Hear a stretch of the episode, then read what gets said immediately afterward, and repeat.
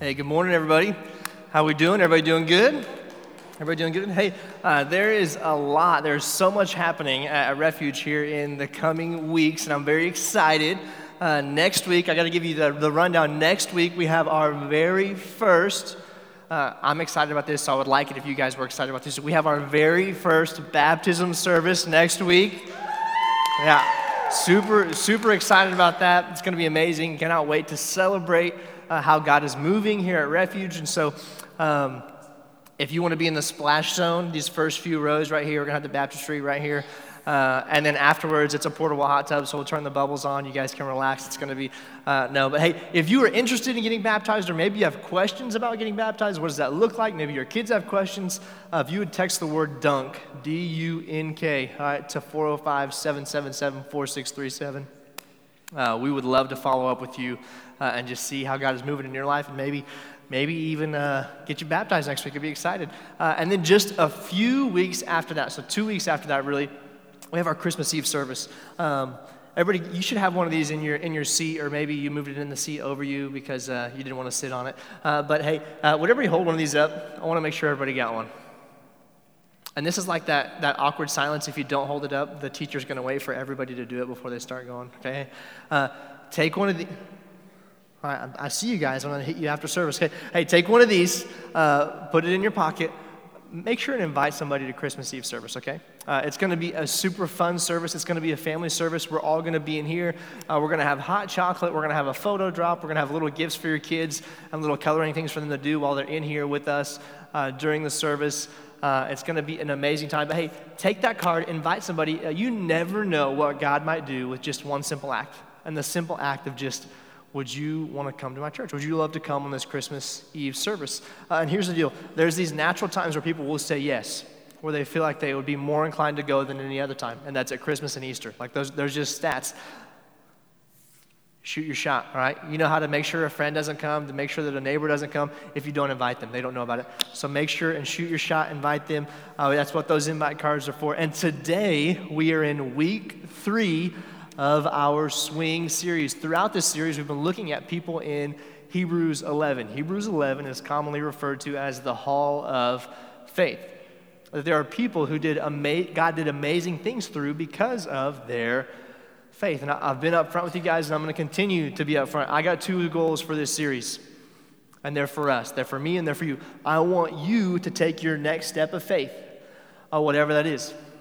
And as we're going to look at today, sometimes those next steps can be a little overwhelming. All right, they can get us going, they get us riled. Uh, I want you to take that next step of your faith, and I want you to swing for the fences, to go dream big and to go Grand Canyon on it. Uh, and here's the deal we are human, so most of us, when we hear that, go Grand Canyon, when we hear swing for the fences, we think that's for someone else. Like, like my faith is not that great. That faith is for somebody else. That is not for me. God doesn't use people like me. So just, just if that's where you're at, hear me on this. God specializes in using people just like you. All these people that are mentioned in Hebrews 11, they're the hall of faith. Right? They had flaws, they had faults, and some of them had like some pretty serious flaws and faults.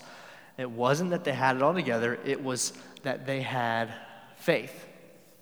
And here's how Jesus said it uh, in Matthew 17, uh, verse 20. You don't have enough faith, Jesus told them. I tell you the truth. If you had even as small as a mustard seed, you could say to this mountain, Move from here to there, and it would move. Nothing would be impossible. You don't have to have this big, audacious faith. This mustard seed size faith is enough. Jesus says if you got that mustard seed size faith, just that little bit, uh, you could move mountains. Nothing would be impossible. So don't compare your faith to theirs, these people that we've looked at. That might get you into trouble, comparing and measuring. Uh, look at what's the same. The object of your faith is the same. Your faith is in the same God, is in the same Jesus that they have. All right, and I'm, I'm going to use this illustration every week. If this right here was a frozen lake and it had six inches of ice on it, all right, and I, uh, it wouldn't matter if I stepped out onto that frozen ice. If it's six inches thick, it doesn't matter if I'm shaky, it doesn't matter if I'm weak. I, I don't know if this is going to hold me. If it's six inches, regardless of whether I think it will or not, it's going to hold me. Right?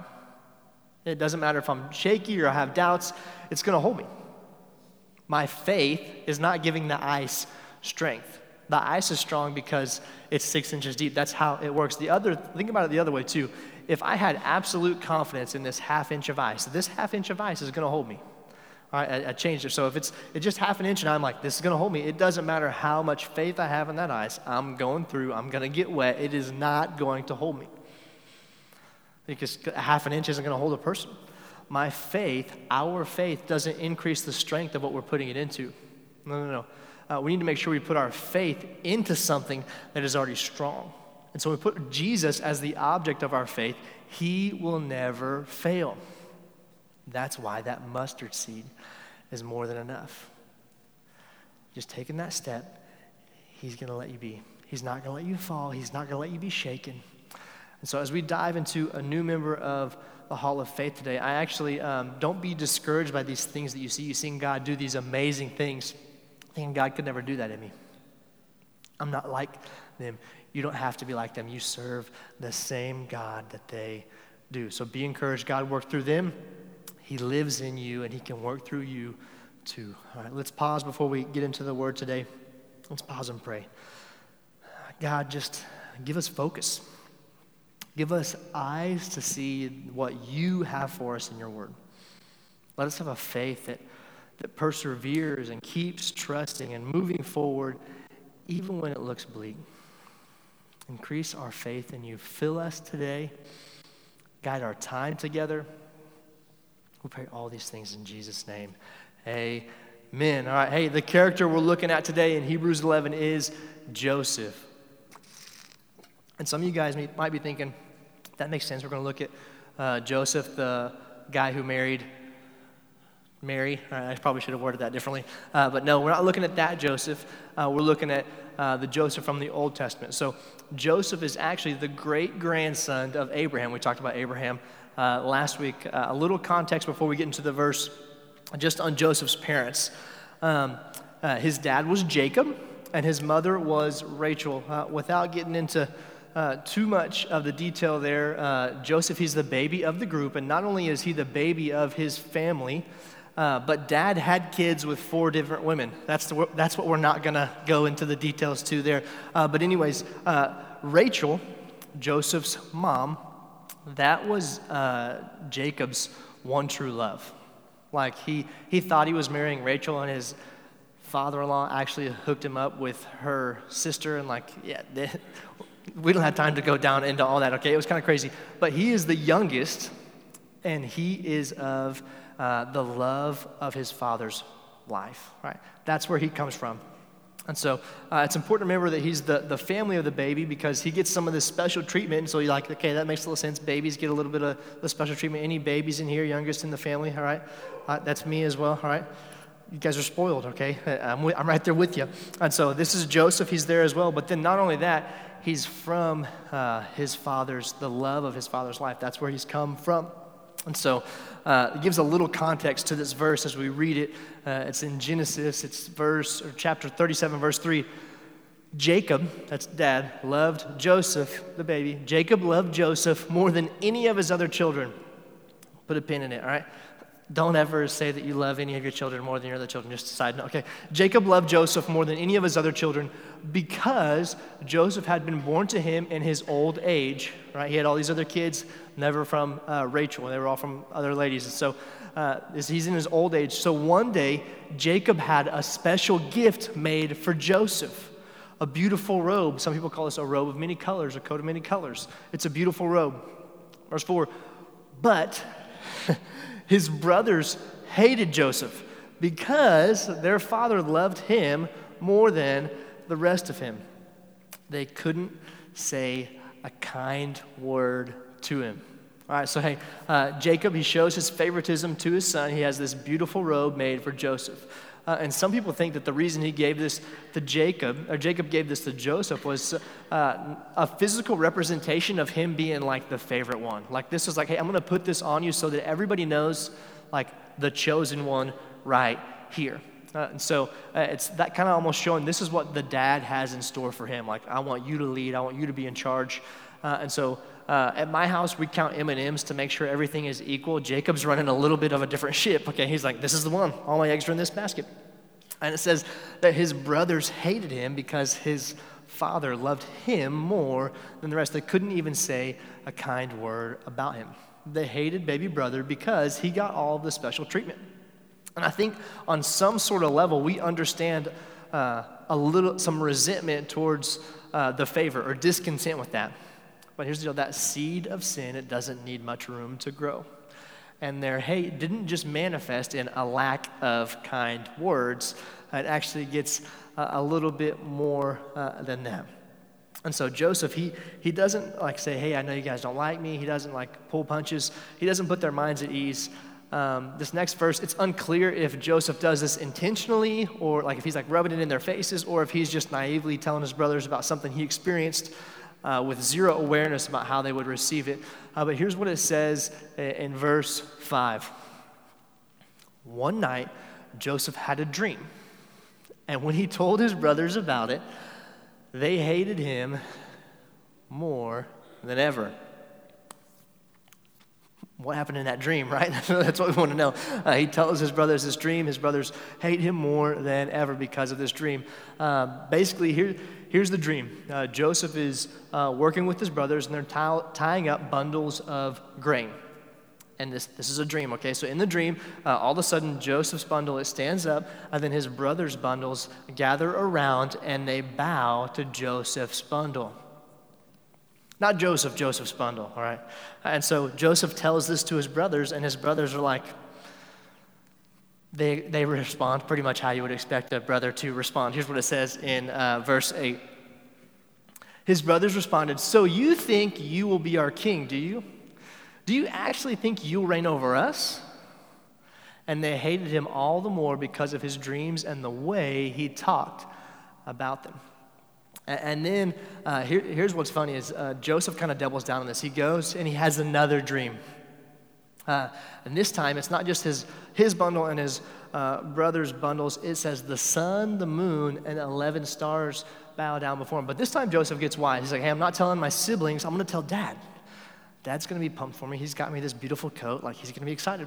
Uh, and Jacob tells him, You think your mother and I will bow down to you. Uh, I can just hear like what we would say now in this world. I brought you into this world. I'll take you out of this world. Don't you think I'm bending the knee to you, right? Like, like that's kind of how we would think. And so that's kind of what Jacob says here is like, you think your mom and I are going to bow down to you? And so some time goes by, just a little bit, and Jacob sends Joseph out to the field. He says, hey, go check on your brothers and go check on the flock. Uh, just notice the brothers are out there working. They're, they're checking, they're working on the flock, they're doing the heavy labor. Joseph, go get the status update. Right, there's already a little bit of uh, favoritism there. And so here, here's what happens. This is where it starts to get really, really crazy. When Joseph's brothers saw him coming, they recognized him in the distance. As he approached, they made plans to kill him. And I think, like, this next verse is just one of those, it's like, yeah, I can, like, I don't know, it just it makes me feel like I can feel the Bible, because this is something that I feel like I would say if I was in their situation. Here comes the dreamer, they said. Like, they are just getting down on their brother.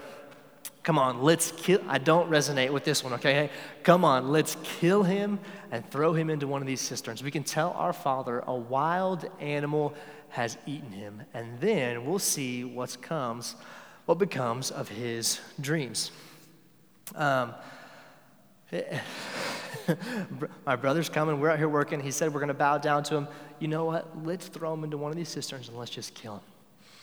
And then Reuben. Reuben is the, the oldest brother. He gets wind of this. And as the eldest, he says, Hey, instead of killing him, let's just throw him into this empty cistern uh, and he will die all on his own. Like we'll just throw him in there, he'll be stuck, he'll die. We won't have to, we won't have to kill him. It won't be on our hands. And the reason Reuben is saying this, his big brother, uh, is he wants to come back and save Joseph after everyone else leaves. Uh, and there's what's funny is there's some people who think he didn't say that so that he could save his brother's life. He did that so that he could get the credit for saving his brother's life, and so that his dad would give him some favor. It's like this is a, a jacked up family. Uh, if your family's jacked up, I don't think it's this jacked up. Okay, uh, but here's the deal: he knows he can't convince them to stop, but if he does this, he can provide a way for Joseph to live. So uh, Joseph gets there, and his brothers, uh, some of them are still there, they rip his beautiful robe off and they throw him into the cistern. As they are getting ready to eat and kind of relax after a hard day of uh, bundling some grain and throwing their brother into a hole, uh, what happens is a group of Ishmaelite traders, they're moving through. And one of the brothers says, instead of killing him and having to cover our tracks, let's just sell him like let's at least make like he's trying to be economical here. We can make some money in this situation. Uh, here's what he says in verse 27 instead of hurting him let's sell him to those ishmaelite traders. After all he is our brother our own flesh and blood and his brothers agreed. He's our own flesh and blood. Let's not kill him. Let's just sell him. Uh, so they sold their own brother as a slave to these Ishmaelite traders, the people who are coming through. Uh, Reuben, he wasn't there because it says that big brother Reuben, he comes back to save Joseph, and he is distraught because he's gone. He's not there. What has happened? So the other brothers, to cover their tracks, uh, they, they take the coat that they've got from their brother, they rip it up, dip it in some blood, and they show it to their father to kind of make it look like something's gotten to him. And uh, here's, how, here's how Jacob uh, receives this news in verse 34. Remember, this is his favorite, favorite child. It says, Then Jacob tore his clothes and dressed himself in burlap. He mourned deeply for his son for a long time. His family all tried to comfort him, but he refused to be comforted. I will go to the grave mourning for my son. And then he would weep. He thinks his son is gone. He's never getting him back. And all the while, uh, Joseph is not dead. Uh, he's transported to Egypt. He's sold to a man named uh, Potiphar. He's an officer of Pharaoh's. And Potiphar is actually the captain of the palace guard. So his family, his father, is mourning like deeply.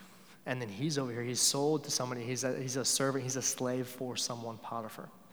Uh, and here's, uh, here's what it says in Genesis 39, verse 2. And he, when he gets there, I think this is really important. The Lord was Joseph, so he succeeded in everything he did as he served in the home of his Egyptian master. And God was with Joseph. He was abandoned by his brothers uh, and removed from all of his family. God was with him. Sounds like, okay, hey, God's with him. Um, he's going to succeed at everything he did. Maybe things are on the up and up. Maybe things are going to turn out good. And so Potiphar puts Joseph over his entire house because he saw that God had his hand of blessing on Joseph. Uh, and there's something that happens when you get to a certain level of success, people notice, right? It makes you uh, desirable to others. Uh, I think it's uh, the movie Welcome to Mooseport, where they're talking about like this old lady is competing with Ray Romano, or this old man and Ray Romano are competing for this lady's love, and this like old man used to be the president, and then this he's talking to somebody else. She wouldn't go with him. He's like an old man, and I'm like young. And uh, this lady goes, He used to be the president and he's rich. You take those into account, he's basically younger than you, all right? Uh, when you get to a certain level of success, it makes you become a little bit more desirable, right? It makes people look to you. And with that, uh, there's a temptation around the corner as well, right? It comes at a cost. And so uh, here's what it says uh, in verse 6. So Potiphar gave Joseph complete administrative responsibilities over everything he owned. With Joseph there, he didn't worry about a thing except what kind of food to eat. I want a gig like that. I don't have to worry about anything but what kind of food to eat. Joseph was a very handsome and well built young man. Let's see what it says in verse 7. And Potiphar's wife soon began to look at him lustfully. Come and sleep with me, she demanded. And Joseph responds the same way that we should to temptation. He says, How could I do such a wicked thing? It would be a great sin against God. Doesn't say what would be in it for me, what would be in it for the people around you. He says, What about God? What about the one who's been with me? What about the one who's made me succeed? How could I do such a wicked thing? But Potiphar's wife, she continues to put pressure on Joseph. Hey, come with me, come with me, day after day after day. And Joseph refuses, and he tries to keep away from her as much as possible. We get that in Scripture. Uh, but one day, uh, she gets a hold of his cloak, all right, his outer garment, and, and Joseph took off. And he, he's literally running away from sin. Uh, he escaped sin, but his cloak didn't. And so what happens is Potiphar's wife accuses Joseph. He's saying, he, he sexually assaulted me. And, and Joseph is thrown uh, wrongfully into prison for, for a crime that he never committed. He was actually fleeing from the crime, and, but it was her word against his, and he was a foreigner, and he was just a servant. So he goes into jail. Gets into prison. Here's what it says But the Lord was, the Lord was with Joseph in prison and showed him his faithful love. And the Lord made Joseph a favorite with the prison warden. The Lord was with him. Joseph was never without God. Now, we keep going, uh, very similar to uh, Potiphar. Here's what it says The warden had no more worries. No more worries because Joseph took care of everything. The Lord was with him and caused everything he did to succeed. The Lord was with him. The Lord was with him. He's never alone. He's never alone.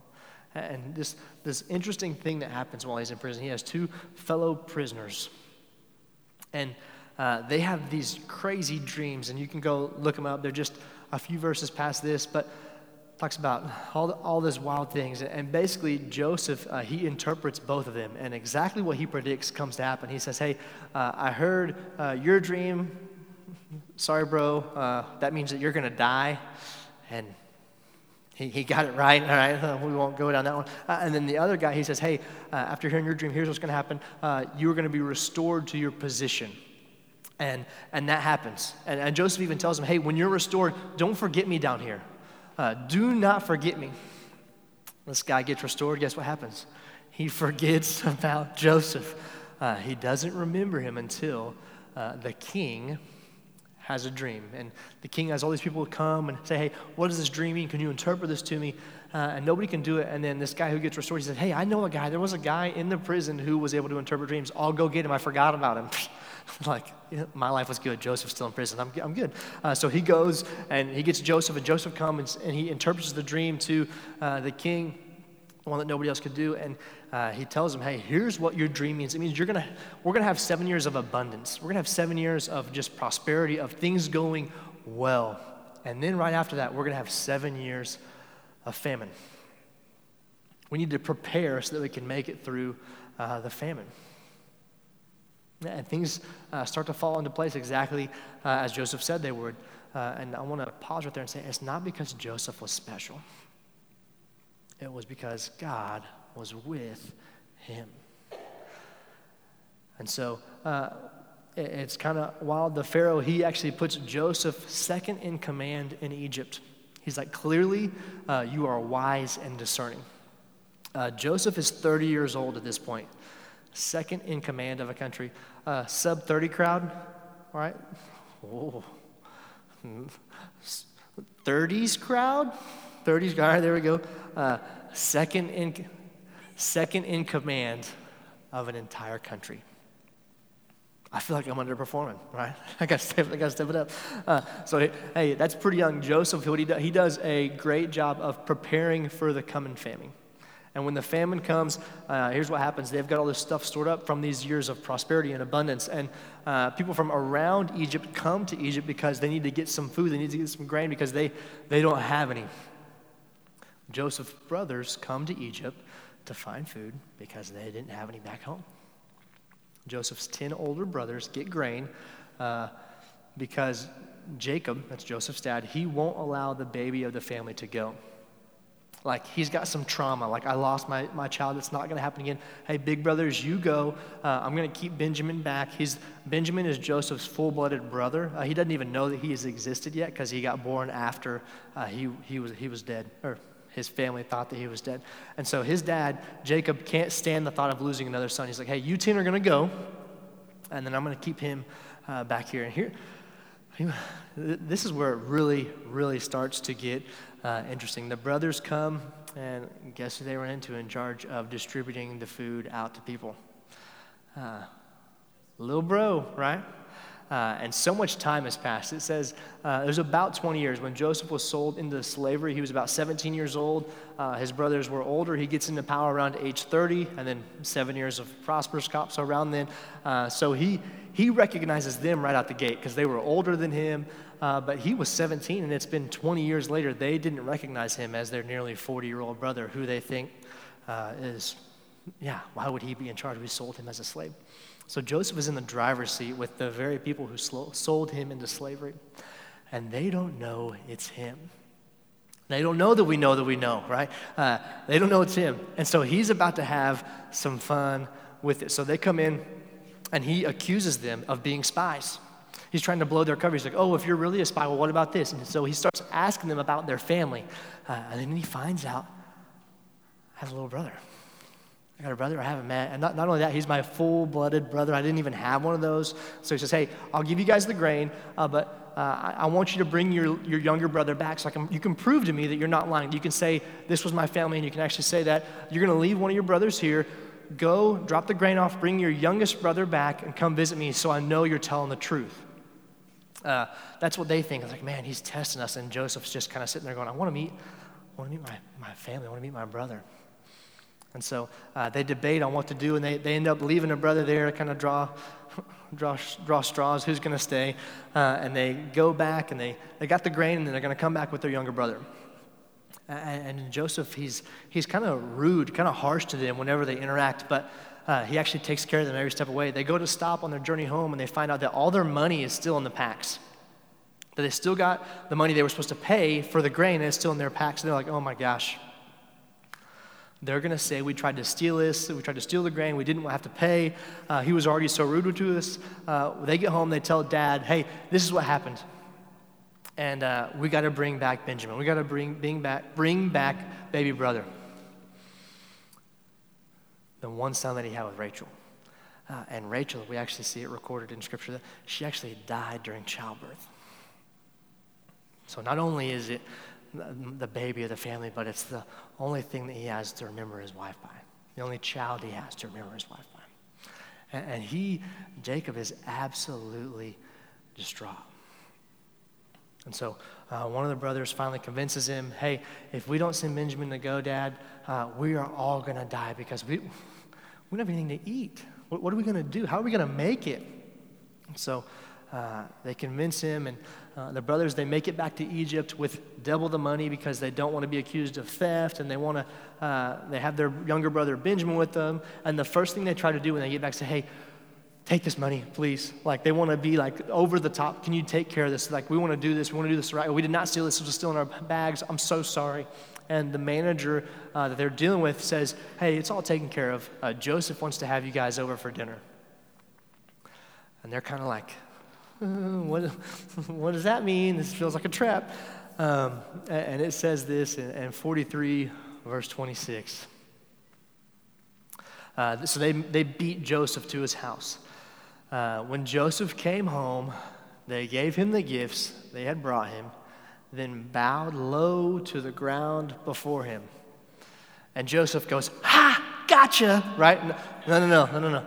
Uh, but remember, that's what, it, that's what he said in the beginning of the story. That's what his dream said. The dream that ultimately got him sold into slavery. And Joseph doesn't say, I told you so. His first question is, How's your father? How's your dad doing? Which is really, how's my dad doing? Is he still going? Is he still alive? And then after he asks about his dad, and they tell him, yeah, he's still going, uh, he says, hey, how's, where, how's your younger brother? My, my, younger brother that I've never met. And uh, at this moment, Joseph is he's struggling to keep it together. I'm sure there's like a million thoughts running through his head as he sees Benjamin come in. He's like, man, I see a little bit of mom, I see a little bit of dad. I haven't seen them in years. Um, thinking about all this time that he hasn't had with his, with his only full blooded brother. And uh, it says uh, in verse 30 uh, that I think Joseph had a very human response. He hurried from the room because he was overcome with emotions for his brother. He went into the private room where he broke down and wept. He's like, I can't keep it. I can't keep it all together. After that, he comes out, composes himself, and says, Hey, let's eat. So they eat. Uh, one little tidbit it says that he gave uh, Benjamin five times as much food as everybody else, so he has a favorite too. Uh, it's a generational curse. They got favorites, they can't take care of that. Um, uh, and after they eat, Joseph, he, he loads them up with as much grain as they can carry. And again, he had them return all their money. Uh, and then he does one more thing because uh, you know he, they let the other brother that stayed there back with them. Uh, he tells his servants, says, "Hey, would you put uh, my personal cup, my, my, my cup that's mine, would you put it in the, the youngest one's bag?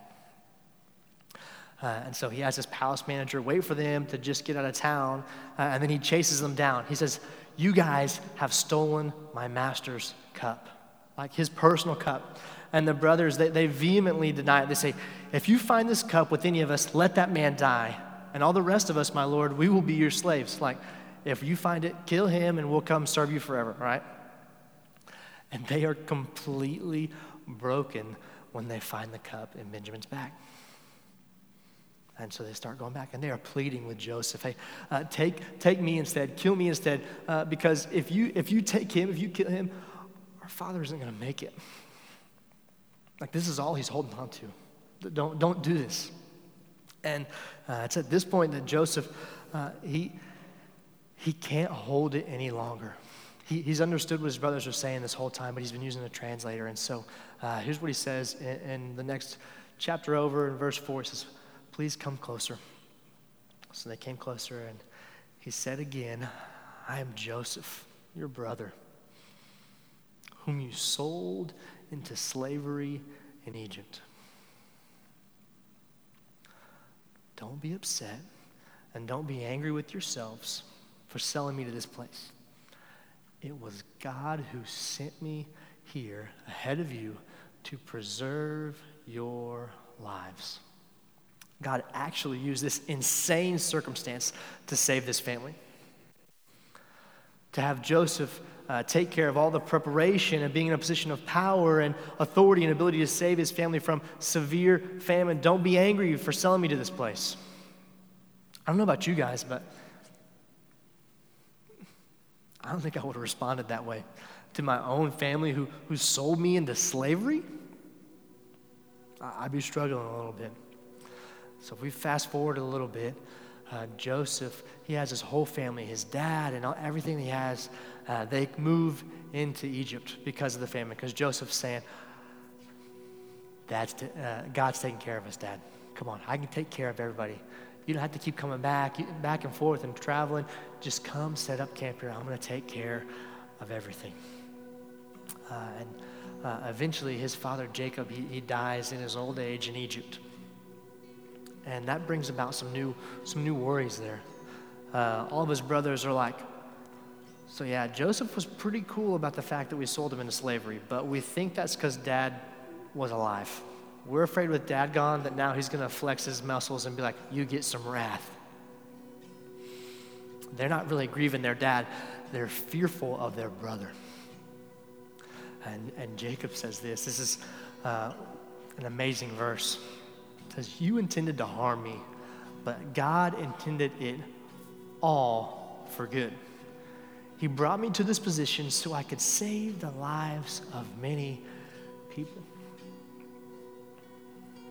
When was the last time you were wronged? Someone intentionally harmed you. When you were walking with God and you said, you know, you intended this for evil, but God intended it all for good. That takes some serious faith. We got to see Joseph go through some incredible trials. He's sold into slavery by his brothers. He's accused of sexual assault. He's forgotten in prison. And yet, each time, it was as if God used that situation to propel Joseph to greater heights, to do a work in him. And what I find amazing is that as we go through Hebrews 11, uh, none of these acts of faith that we just went through are mentioned there. It only mentions one act of faith with Joseph. one act. Says this Hebrews 11, verse 22. It was by faith that Joseph, when he was about to die, said confidently, the people of Israel would leave Egypt. He even commanded them to take his bones with them when they left. Uh, Joseph's family was uh, waiting for the promised land to his great grandpa Abraham. We talked about that last week. And then during that famine, everyone moved back to Egypt, and it was a place they could live and a place they could survive. Um, and Joseph, uh, he didn't want to forget about that promise that God had given to his great grandpa. He, he wanted to remember. Here's his exact words uh, in 50 24. It says, Soon I will die, but God will surely come to help you and lead you out of this land of Egypt and he will bring you back to the promised land, to the land he solemnly promised to give Abraham, to Isaac, and to Jacob. It says that Joseph died at age 110. And we know that he was second in command at around uh, at age 30. It's 80 years at the top of the food chain everything taken care of, no worries. Why? Why would you want to leave that? You're set. Because Joseph believed God promised land to Abraham, to Isaac, and to Jacob. And he looked at that promise that God had given him and said, I believe in that. And when that time comes, don't leave my bones here. Bury me in the land God has promised us. He believed what he could not see, and that's exactly what faith is. Hebrews 11 1, all right? It, we've, we've read this before, but let's do it again. My bad. Faith shows the reality of what we hope for, it is the evidence of things we cannot see. Joseph's faith wasn't tossed. He wasn't shaken. He wasn't stirred by the disasters that happened around him. Uh, and I can tell you, he experienced disasters more wild than any of us probably ever will. His faith was unwavering to God. He believed that God would work it all out. God's got it. I, I don't know what's going on in the details of your life. I don't know. But hear me on this. God is working it all out. It might seem like you just keep hit, getting hit with haymaker after haymaker from the enemy. But those things the enemy intended for evil, God will use for good. I believe that. Don't lose hope. God will work it all out. He will. If, if God can take the, the worst thing, the loss of the child, right, he lost his son Jesus, and if he can take that horrible thing to lose a child and turn it into our salvation, he's big enough to handle our problems. We can trust him, we can have faith in him. Do you trust him? Is your faith in him? Doesn't have to be big, doesn't have to be this bold faith. All it takes is that little mustard seed faith. Just enough to keep going, to put one foot in front of the other. It's not our faith that needs to be strong. We put our faith in the one who is strong. He has got this. Whatever you're walking through right now, God is right there with you. The same God who was with Joseph in the hole, who was with Joseph at Potiphar's house, who was with Joseph in prison. The same God is with you. Wherever you're at, God is walking right there with you. You're not alone. That mustard seed faith to take that next step, however little or however big it is, to take it. Let's pray.